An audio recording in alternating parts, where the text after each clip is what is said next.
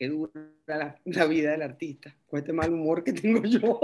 Después yo he visto que hay dos cosas de moda que hay por ahí, que una es que la gente se arregla hablando, entonces bueno, yo salgo esta cara, sí, después yo me voy acomodando en la medida que va pasando la vaina y eso lo hace la gente ahora y la gente ve a otros hacer eso. Yo no lo entiendo, pero bueno, me parece que fue chévere. Y otro, la otra cosa que esté de moda, y yo me arrepiento burda de no pertenecer a esa generación, porque mi generación era un horror, es esto.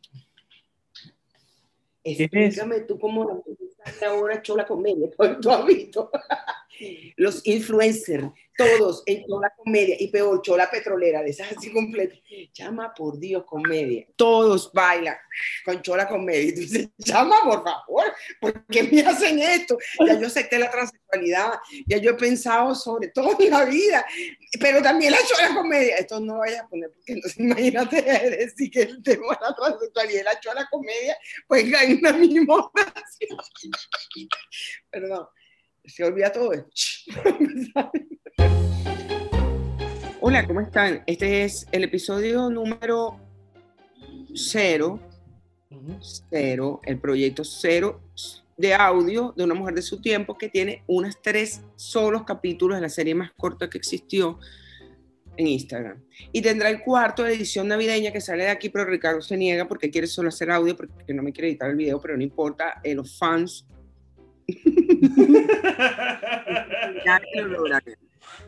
Mira, fíjate, Ricardo, y se va, yo abro mis notas en el teléfono, porque yo siempre tuve cuaderno de notas, pero ahora hago notas en el cuaderno, en, el teléfono, ¿no? Y hay como cuatro entradas distintas sobre este podcast. Em, ¿Y, por dónde quieres empezar?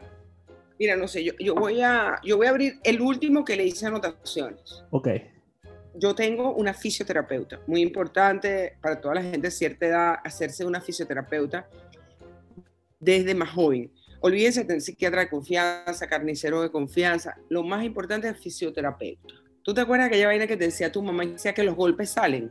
Sí, después de los 50 todo. o sea que tienes acumulado, tienes acumulado golpes de los 20 todavía de los 20, como de los 10. Eso van saliendo, el dedo que te abriste, el codazo que, que te clavaste, eh, la rodilla que se te machacó bajando el ávila, todo, todo eso te va a salir y es importante tener ayuda en esa materia. Salen más feos y te, y te atacan con más sorpresa que los dolores del alma, porque eso tú intuyes que los tienes ahí todavía, los duelos, pero los coñazos no. Bueno, con la fisioterapeuta estuve hablando, ella Tú sabes que yo tengo un playlist de iniciación en el reggaetón para los 50 años. es verdad. Es verdad. más, me pegaste el reggaetón este de la mujer, que él dice una mujer yal, que supongo que quiere decir ideal. amor. Bueno, resulta, eso ya lo vamos a poner en el video. Ok. Entonces, eh, bueno, ya tiene 30, nosotros siempre charlamos mucho, yo le parezco una paciente muy divertida, a veces voy nada más que para verla y ella a veces me cita solo para verme. Y ahora hablamos de reggaetón, entonces ella me pone su música. Y entonces, claro, eso me hizo darme cuenta esta mañana primero, que cada vez me alejo más de la posibilidad de tener novio, porque un hombre de 50 años como yo, así de pensamiento vanguardista, que oiga reggaetón a esta edad, no hay. ¿Y qué te hace, qué te hace pensar a ti que tu hombre es... ¿Qué te hace pensar a ti que tu hombre es un hombre de pensamiento vanguardista? Sería más, e, eso sería más consono, raro sería que terminara aquí así como un ingeniero, es verdad, no te hay. que entonces, digamos, eso puede ser retrógrado cualquier edad. Por ejemplo, hay gente que está en mi entorno que no está preparado para esto. Por eso pasamos al podcast, al formato audio, para no estar tan accesible. Y solo me escuche quien realmente me quiere escuchar. Ah, amigo, claro. Aquí tienes un poco más de libertad, ¿te parece? Pero yo creo que has tenido libertad en la mujer de su época con, con el video. Yo me contuve, yo me y te contuviste, imagínate. Bueno, entonces esto Pero ahora ya no me voy a contener más, porque esto es audio y si estás aquí es porque quieres oír las cosas cabelladas sobre las que yo quiero reflexionar. Descubrí que había gente más divertida de lo que yo pensaba, eso no se siente solo y chévere compartir, pues me gustó. La gente es más abierta también de lo que me pareció por un momento. Y también, pues no, pero, pero, pero, pero fue un gratificante de descubrir que sí, que hay gente que sí. O sea, que la mayoría salió del closet contigo, vamos. De divertido, exacto. Y también recibía mensajes privados, no vayan a creer que todo el mundo que salió del closet y dijo que cómico lo puso ahí. Hay gente que todavía no sale de closet, pero le parece cómico, entonces te escriben los mensajes privados, que es la gente más rara que me pareció de todas. Miren, yo pongo arbolito, niñito, pongo adornito, hago todo, pero es una calamidad emocional, es decir, en realidad, ¿sabes? Eso es terrible. en realidad todo el mundo se deprime. Es mentira la Navidad. Es decir, el ambiente es demasiado alegre. ¿Cómo puedes estar tú superar el ambiente navideño alegre? Donde vas unas bolas rojas, un poco de luz y una vaina, y tú empiezas a sentir que tú siempre estás más deprimido que el ambiente. Y al final terminas siempre más deprimido que el ambiente. No inventes, las fiestas de Navidad son una mierda. Ves a los parientes que no quieres ver, llamas a la gente con la que no quieres hablar, que no hablas todo el año. ¿Por qué? ¿Por qué no? ¡No! Y de las fiestas de Navidad, son aburridas. Pero hay que tener niños pequeños, los niños pequeños yo sí entiendo. Yo traje a mis ahijadas para que me pusieran el arbolito, porque, ¿sabes? Es una, es una alegría, ¿entiendes? Pero las fiestas pueden ser aburridas o no, las de Navidad. ¿Qué opinas? La Navidad, esto por favor, solo en el podcast de audio, solo se aguantan con alcohol. Hay que beber en Navidad. Mira, Ay, ya que fui al concierto de Alejandro Sanz y viste que me reposteó Alejandro Sanz. No. ¿Qué viste? Te lo voy a mandar. Ya de inmediato. Fue el último video que vi en la pandemia. Eh, que fui el último concierto que fui antes de la pandemia. Fue un concierto en Miami. Y no me gustó. De Alejandro Sanz. Lo odié. Amiga que no tengo que hace unos reels increíbles. Valentina Manina me, me, acompañó un poco forzadamente porque creo que no le gusta Alejandro Sanz. Y cuando estábamos en el concierto, yo me fui sesionando poco a poco. Primero porque me pareció entrar en un estadio Maracaibo en el año 89. Yo no entendí ese público en Miami nada cero. Yo estaba así, esa gente que rara es, como con hombreras, tacones, todo el mundo hecho. increíble. Entonces, no, fuerte. No, por favor, sin el susceptibilidad de la gente en Miami. ¿eh? Eh, a lo mejor fue nada más la parte que a mí me tocó. Bueno, entonces resulta que yo estoy ahí, no, yo que canté a Alejandro Sanz que era un muchacho llorando, me despeché un poco de veces, me enamoré también con su música. No me sabía casi que ninguna canción. Soy Valentina me explicó que es que el gusto mayamero es bien particular y que a veces los artistas hacen una adaptación para el público de allí con unos repertorios raros. Es como, como Maracaibo. Sí, los demás se lo sabían, yo no. Yo tuve como un poco de distancia en ese concierto, salí un poco decepcionada, pero entonces yo me, eh, eh, después lo vi aquí en streaming y bueno, me costó adaptarme. O sea, me dispersaba, me ponía a hacer otra cosa. Pero había público en ese streaming. Sí, poquito. Mm, mm, poquito. ¿Dónde fue ese concierto? Desconozco Mosco, en Miami, que es donde él vive, ¿no? Digo yo. pero al final, lo que no me queda claro es si te gustó o no te gustó. Lo amé. Me enamoré perdidamente de Alejandro Sanz otra vez. Canté a voz en cuello, quedé peor que antes de maquillarme. Me volví a tapar. ¿Qué dice? Por cierto, antes de que pasemos al tema de este podcast realmente, quiero decirle que Ricardo, eh, yo le conté a Ricardo, escribiéndole de lo que íbamos a hablar, que yo tuve una causal de divorcio, que si una novia o una pareja, un amor, lo que sea, te invito a un concierto, no hables paja del artista al que te invitó a ver. Y que yo fui con un novio de Alejandro Sainz, y en medio del concierto, yo llorando así en el palio, me dijo que este tipo no tiene voz y desafina. Y yo cogí una rechera. yo creo que estuvo entre las decepciones arrechas y entre las causales de divorcio. Pero yo me tuve que hacer un implante en una cosa, un diente que se me jodió por una razón que no voy a explicar. Y entonces me doparon. Y yo, pero es una dopazón así suave. Y entonces la muchacha que era asistente, yo le decía, eres una puta. en serio. Dios mío, qué vergüenza. Pero ¿te acuerdas? No, pero todo el consultorio sí. Entonces, mi mamá que me esperaba afuera bueno, vamos al tema de este podcast. Okay. La transexualidad. La transexualidad. ¿Por qué escogí ese tema? Porque yo quiero hablar de temas de fondo. Yo puedo seguir hablando mariquera y divirtiendo a la gente así con mi cotidianidad. No me parece que sea interesante para nada, pero porque hay temas que a mí me ocupan y yo quisiera la opinión de la gente sobre esos temas que a mí me ocupan. Este es un tema que a mí me ocupa últimamente. ¿Por qué te ocupa? Porque ha sido muy, bueno, porque me parece un gran logro eh, que se esté hablando explícitamente del tema de la transexualidad era algo que será realmente tabú, porque con respecto a la homosexualidad había rechazo, es decir, o había homofobia, es verdad, pero se sabía que había homosexuales y que había gente que tenía otra orientación sexual, pero eso del tema de la identidad, pues no era algo que se debatía yo en mi vida. Yo soy ser homofóbica, es obvio, ¿no? Pero en cualquiera de los casos, yo ni siquiera sé qué orientación sexual tengo ni a esta altura. Eh, no importa, rechazo eso me puedo dispersar. Acaba de patinar, ya, Es un tema complicado, negro, es un tema complicado de enunciar. Fíjate, me parece chévere que se hable. Entonces, sobre ese tema tengo varias cosas sobre las que debatir que quisiera como interactuar. Tú mismo puedes ser mi conejillo de indias. Ok. Ricardo, tienes que salir en este podcast hablando porque te tengo unas preguntas. Yo voy a guiar este contenido.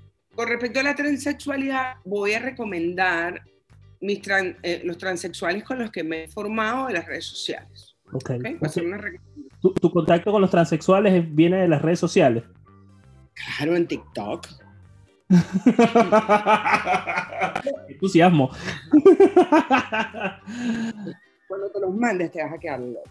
Ok, vamos a empezar por el primero. No, primero vamos a empezar por los temas que, a los que eso me ha llevado. Ah, vale. Okay. Uno de los temas que me ha gustado de la transexualidad y también del tratamiento de la sexualidad en eh, TikTok es que, por ejemplo, ha desmitificado más que la transexualidad, bueno, o eso con todo el tema de la vaina homosexual y todo eso, el sexo anal. Es decir, la gente hay más tabú sobre el sexo anal que sobre la homosexualidad en realidad, o, yo tengo más sexo, es decir, si yo tengo algún tabú sobre la homosexualidad, tiene que ver con el sexo anal. Porque, bueno, yo una vez me tuve que hacer una colonoscopia y también me doparon, y yo no sé por qué ha salido el tema de la dopación aquí, y yo gritaba así como en batica, sin nada abajo, yo soy gallega, a mí nadie me toque ese culo. tuvieron que llamar a mi mamá para contenerme, porque yo ah, me metí una aire por el culo. Es decir, es arrecho, disculpen el tema grueso, pero por eso es que es un podcast de audio, porque entonces, la gente no habla de eso. Eso no se habla, ¿verdad que eso no se habla? Eso sí es tabú, no joda. ese, es el tabú, el tabú, ese es el fondo del asunto.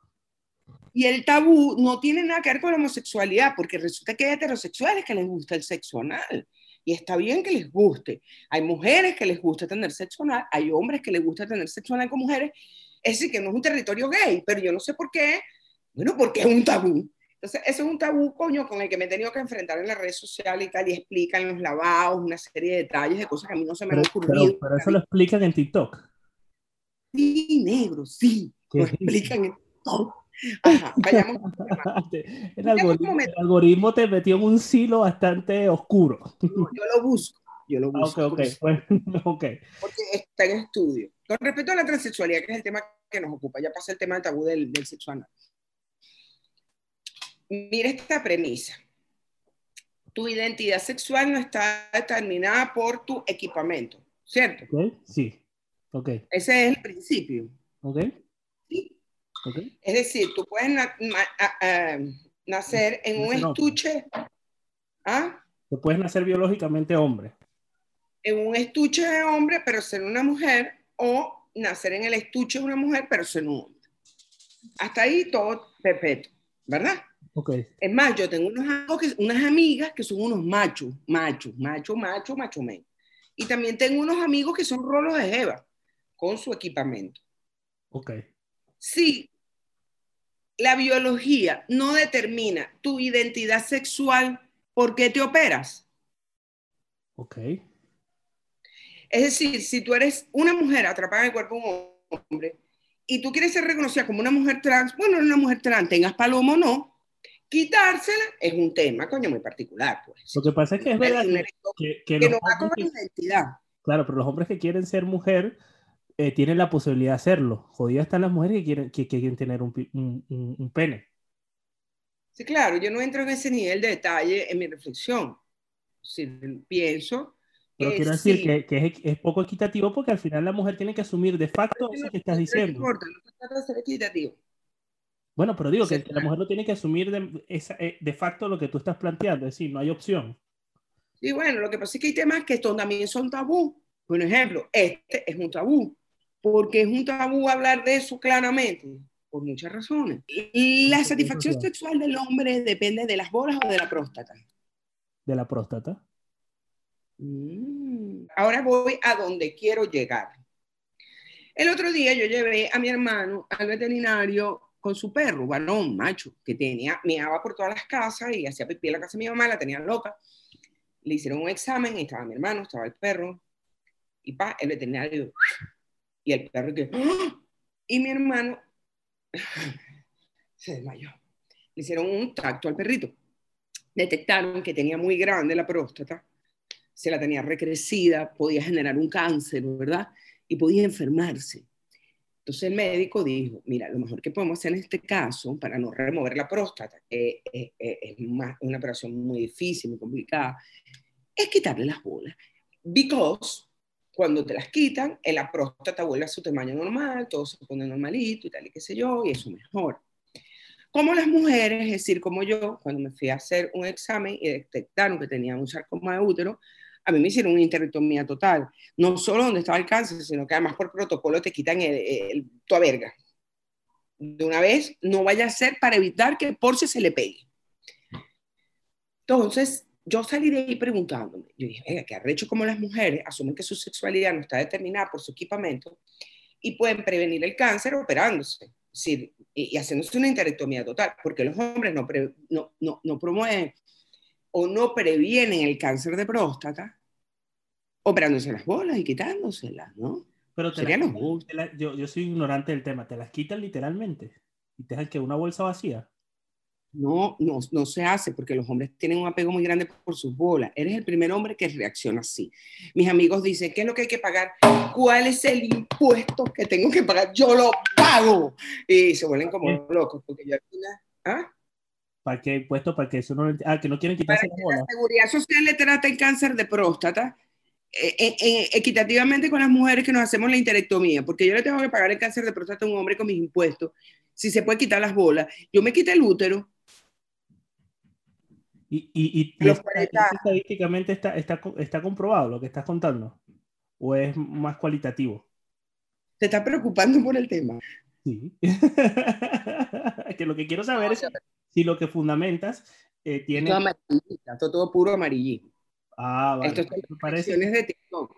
Es más, yo pienso que es demasiado denso este tema para que tú lo dejes aquí. Me van a odiar, me van a llegar haters por esto que Es decir, esto es un acto de valentía, de sacar mis dudas a pasear. Pero no, pero, pero es lícito. A mí me parece lícito debatirlo. Quiero decir, al final de cuentas se trata de. Lo que pasa es que yo me he dado cuenta que los patrones no saben mucho de su órgano reproducción, que, que dónde está el placer, eh, a lo mejor, depende de las culas, pues. Bueno, a lo mejor es porque eh, eh, los testículos están afuera, ¿no? Si ves, si fuese al revés, ¿sabes?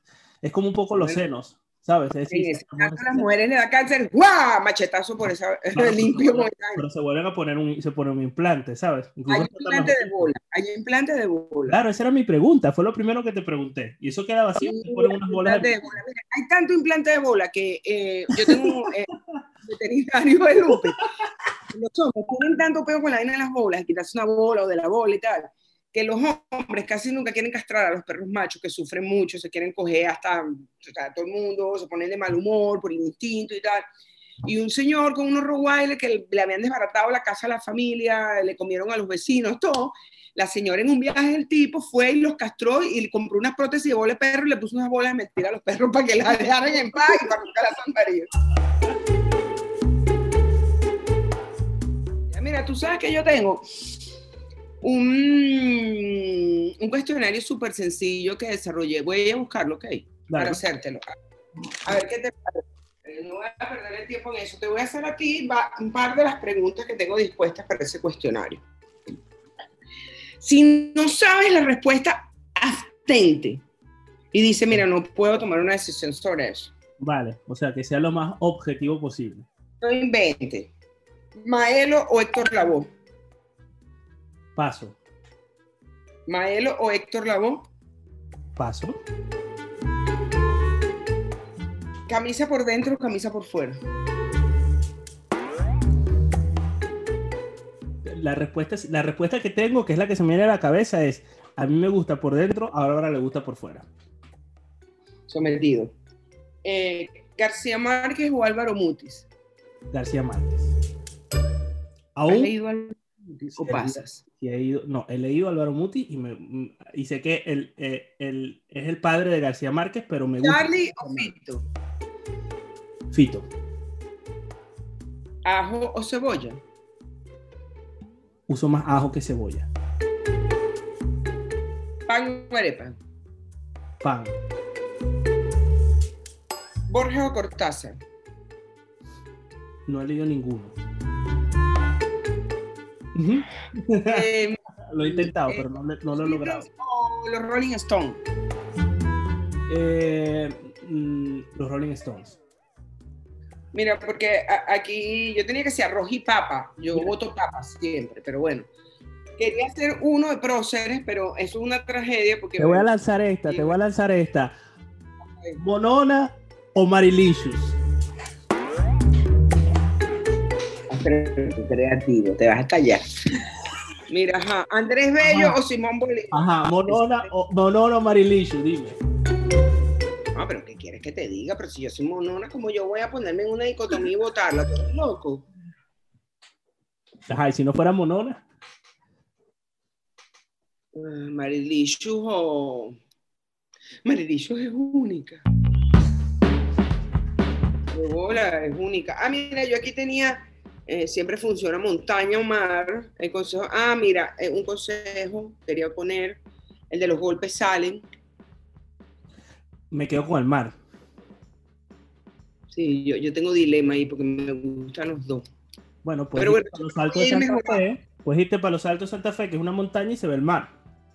Por ejemplo, uno debería poner té o café, pero yo no lo legitimo porque me parece que el café es único e insustituible. Que vea a la gente que toma té que hace con su vida porque no voy a consultar eso sí, por lo pronto. Yo. Bueno, pero puedes poner Pepsi, Coca-Cola. Eso es verdad, Pepsi Coca-Cola. Coño, demasiado cultura pop eso. Yo, yo voy a votar que yo no voté, por cierto. Y todo el mundo puede votar, eso me parece chévere. Quería hacer algo interactivo. Pero yo, por ejemplo. ¿Tú vas a votar o no? Yo no voy a votar, yo voto. Pero ¿Ah? para no sesgar no lo vas a hacer público. No, voy a votar ya. Voto Héctor Lavoe. Voto. voto camisa por fuera, Fito Pae, antes era cebolla, ahora soy ajo, pan por mucho horrible, me da vergüenza, pero es la verdad. Y, Borges y Cortázar no puedo votar, es demasiado difícil para mí, pero yo la verdad he llorado más con Cortázar en la vida eh, y con Borges, bueno, sería una impostura decir que escojo Borges. Y Andrés Bello, claro, lo hice a propósito para escoger al hombre de letras contra, ¿sabes?, el titán de Simón Bolívar y tal y qué sé yo. Pero es una ratada porque es una dicotomía imposible. Eh, Mira, cuando estaba haciendo eso, ¿qué? No, que, que dijiste eso y me, me, me, acordé de un artículo que leí de Fernando Sabater eh, eh, ayer que hablaba acerca de que las principales figuras intelectuales hoy en día ya no son de letras, sino son científicos. Bueno, claro, es una pandemia, ¿no? Están de fama los científicos. No, más allá, y más allá de eso. Existe, eh, si no existiera la pandemia, ¿quién fuese una figura de letras que, que impusiera la, la, la, digamos, la influencia intelectual en este momento? Bueno, no, lo sabemos porque estamos absolutamente idiotizados viendo series en Netflix todo el día y oyendo reggaetón. Chama, ¿cómo, cómo hay que para saber eso? pero Bad Bunny, ¿cómo no te vas a dar cuenta? El hombre más escuchado del año. Por supuesto que no es Bad Bunny, por supuesto que no es Bad Bunny, pero asume que tú también, eh, tampoco lo sabías de hace 10 años o hace 20. Es decir, asume tu frivolización de, la percepción del mundo. Es verdad. Es llama, es mentira. Pues, eh, de Leu, mentira, uno no está leyendo esa vaina ahorita. no, puede ser igual Harari, pero aún así es científico el tipo. No hay nadie de Leu. Carl No, no, es que estamos idiotizados viendo porquería, chamo. Yo a veces me, confronto, digo, le digo, ya yo cumplí mi misión intelectual en la vida, yo leí que joder, estudié, soy esta persona sensible que está aquí, ya puedes dedicarte eternamente a ver TikTok y le de estupideces en Netflix todo el día, porque bueno, hiciste tu misión, te dedicaste como 40 años de tu vida a formarte. Es decir, piérdete, este es el momento de perderte, coño, está bien no, no necesariamente. Yo empiezo a retomar el camino del bien en enero. Voy a abandonar todo esto. Pero dime una cosa. ¿Llegaste a sustituir el eh, TikTok, o sea, los libros por TikTok? Al revés, TikTok por los libros. Bueno, pero es que el nivel de estupidez cerebral que te produce eso es que te quita burda tiempo de lectura. Pero no solo porque te lo quitas. claro que sí leo menos. Pero me voy a hacer un detox. Me voy a hacer un detox. Estoy preparándome para el detox. Arreglé la biblioteca. Tengo una lista. Mira, ahorita en diciembre, fíjense, me entregué al traguito vespertino. ¿Cómo llaman eso? Eso tiene un nombre allá. ¿El vermú? Que se toma. El, vermú. el vermú. Las tardecitas. Es muy duro vivir aquí en dictadura, en esta situación. Eh, solo, somos amigos en Europa, eh, en medio de la pandemia, dicen las noticias, la vacuna, la vacuna llegará en seis o ocho meses a Latinoamérica, mierda, no. Erga, como le he comprado hielo.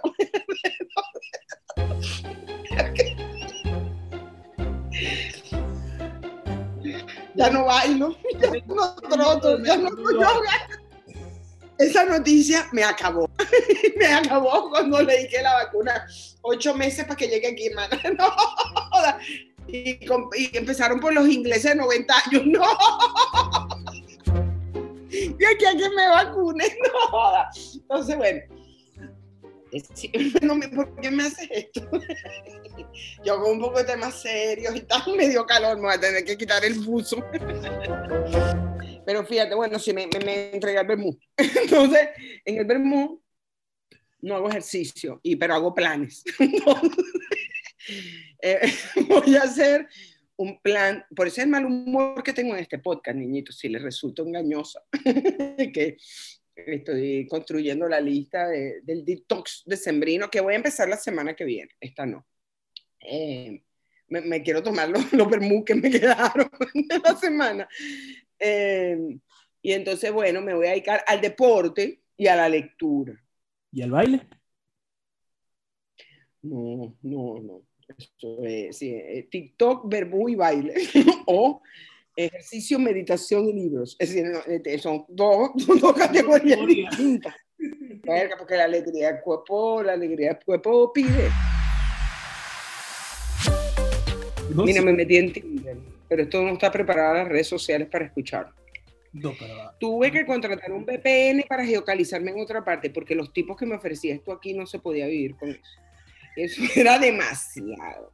De Amaya, de, borra esto, quita esto, por favor, no lo vayas a poner, Ricardo, si lo pones no lo publico, porque es demasiado fuerte decir esto. Pero bueno, lo que te quiero decir es que, bueno, eso no sirve. Es decir, ya a los hombres le cuesta hablarle a las mujeres en general, imagínate por ahí, hola, ¿cómo estás? Es decir, eh, ajá, tips de Tinder, eh, hoy también en una aplicación para viejos, a ver si me da mejor, pero en este tip de Tinder para que no te, no te funcione. Hola, bella. Chaval, en serio. No usar emoticones de corazones hasta la décima conversación, ¿entiendes? No empiezas a mandarle emoticones a una jeva, ¿cómo le vas a mandar un emoticón de ositos así? Conocí uno que me mandaba emoticones de bichos de corazones que salían así, yo dije, no, bloqueado. Eh, no, no sabes la vaina que, no sabe, no sabe. Uno, uno y que usted ha hecho map. Eh, yo no gasto mi tiempo en conversaciones superfluas a través de plataformas, no sé qué vaina. Si quieres conversar conmigo, lo haremos a través de audios de voz y este es mi teléfono, y arte ese culo, papá. Es decir, que tipo, sí, de verdad, qué manera de levantar es eso. Le dije, ese coño, madre es chavista, y lo está en efecto, chavista. Yo tampoco lo pongo. Bien, no, bloqueado. Entonces ya no. Qué Me salí de Tinder. Sí, fracasé en Tinder. Todo el mundo fracasó. Ahora tengo un amigo imaginario lejos, pero no lo puedes poner esto porque lo tengo todavía. Pero el otro día me dijo el domingo que prepárate, ¿estás preparado? Okay. me cae bien, nos escribimos fotos de amanecer, fotos de playita, fotos no sé qué, y entonces el otro día estamos hablando en misa y te dejo que voy a misa.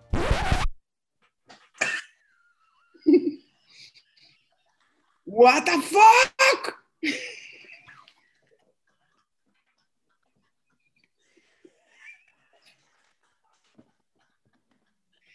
Ok, ok, ok, abre tu mente. En cualquier momento te dice te amo. No lo puedes poner, es amigo mío de Instagram, ¿oíste? Ok. Tendré que bloquearlo. eso puedes hacerlo. Coño, verga, no, qué pena que lo vea. Pero bueno, sí me pegó. Pero eso es como con los ingenieros. Yo dije, abre tu mente, que sabe uno, ¿verdad? A lo mejor te, llevas bien uno que va para misa. Bueno, yo, mira, yo, eh, hoy que yo soy una mujer de 50 años que tiene muchísimas dudas. Eh, yo sospecho de las plataformas de podcasting. es decir, me parecen una vaina del demonio. Entonces, incomprensibles. Además, tienes que montarla en 38 cosas. Yo no sé si esto lo oí alguien aquí, pero bueno, yo lo grabé porque Ricardo insistió. Eh, porque yo hice mis videitos para mis amigos en Instagram. Entonces, eh, bueno, si lo yo y no me conocen en Instagram, pues bueno, vaya a conocerme. Y si vienen en Instagram, bueno, bienvenido aquí a este producto del demonio del podcast.